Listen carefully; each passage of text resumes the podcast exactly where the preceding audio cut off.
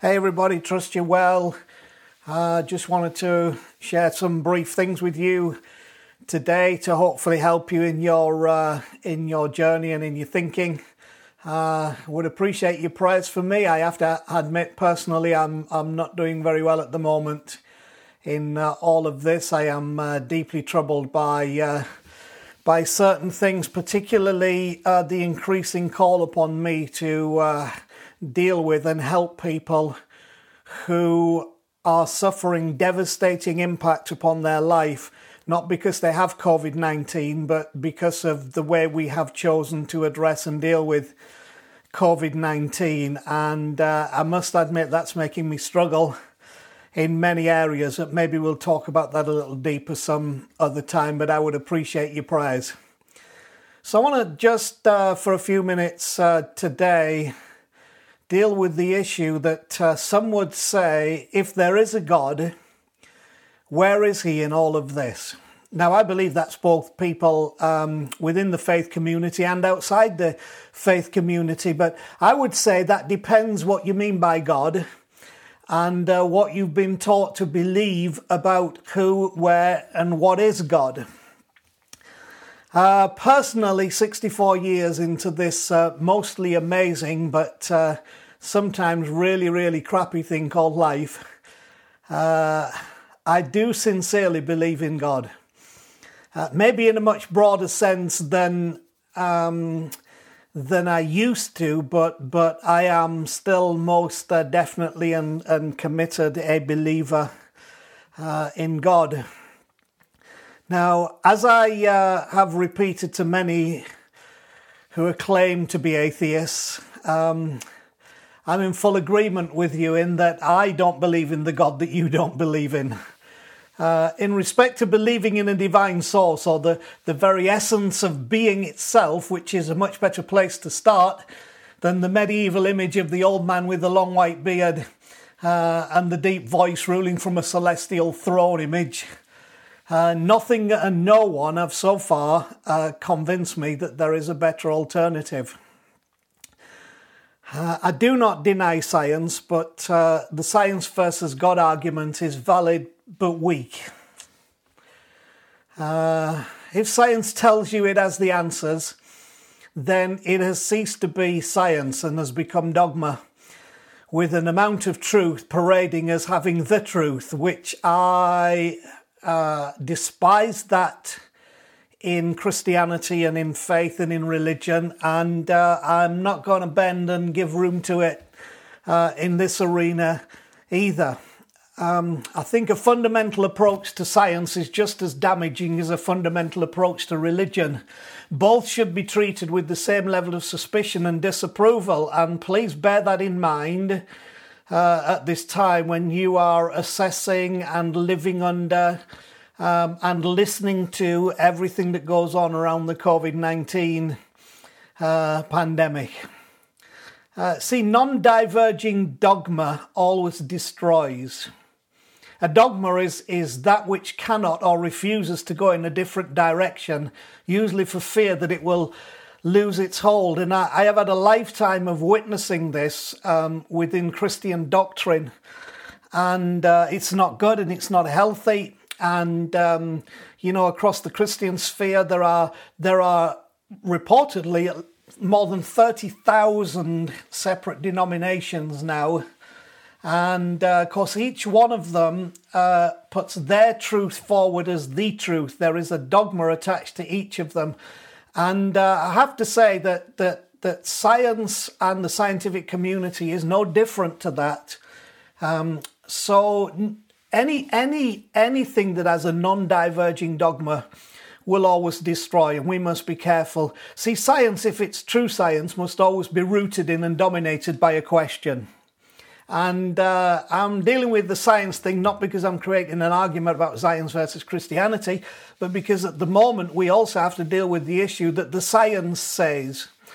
Um, you know, the experts say, well, I've, I've grown up in a world where where people have uh, always told me, you know, the Bible says, the theologian says, this, this, this denomination says, this group says, and um, uh, presented in a way that you have to not only accept this, but you have to be intimidated by the science says or the experts say. And I'm just not there anymore. I'm not going to live in that space anymore. Um, it, it, it, it, asks you to leave your brain at the door. And um, I don't think that's good. I think you need to take your brain through the door and uh, have a little think about uh, everything that is presented to you.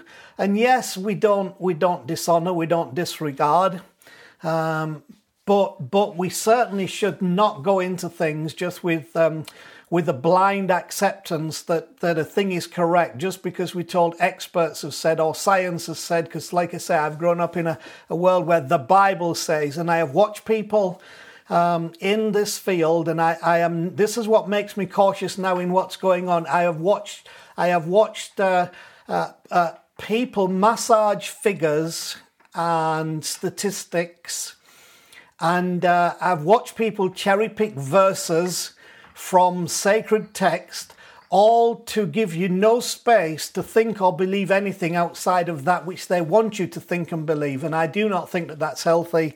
And that's one of the reasons I'm talking the way that I'm talking today. See, if science is true science, it must always be rooted in and dominated by a question.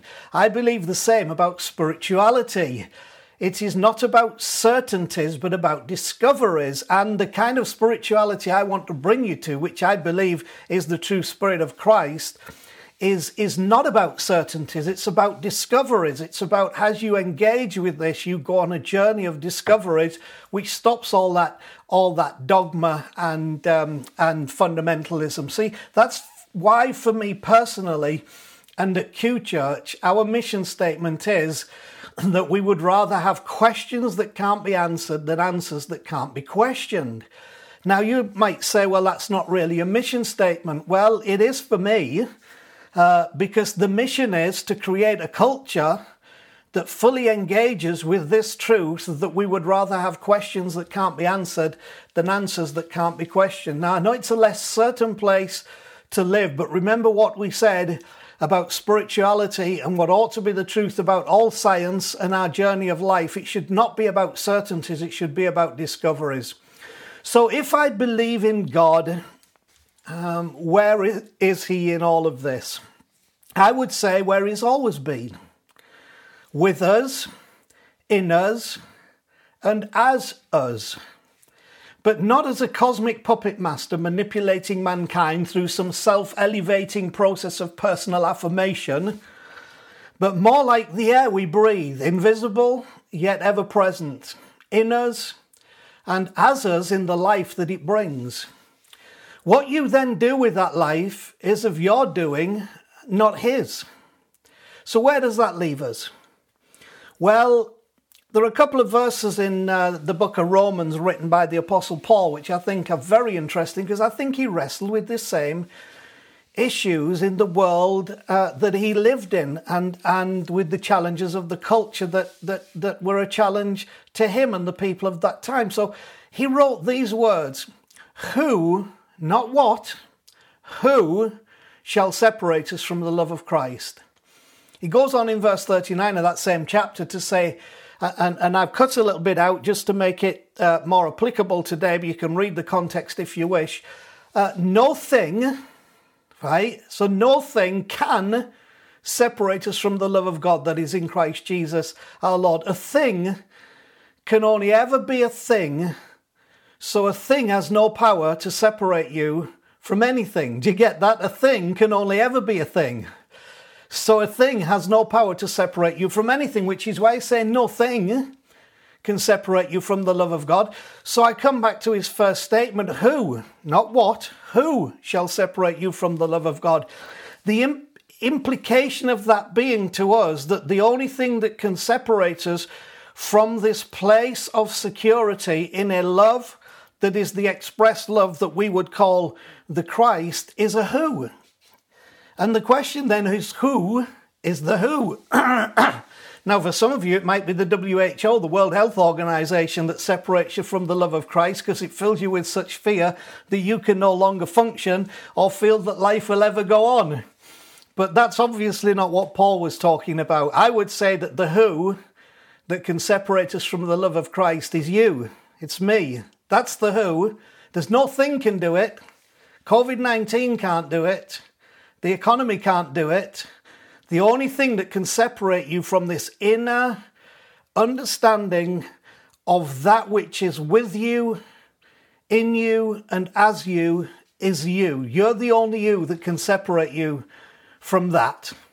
So, if if this is true, then that that that this Christ, this this this divine presence, this being like the air that we breathe, invisible yet ever present in us and, and as us in the life it brings, is a reality, then I would say to you today that the, uh, the answer to the question, where is God in all this, is where He's always been with us, in us, as us. So let love live in you, and whatever you do in this situation, let it be of love's kind. Love you and bless you.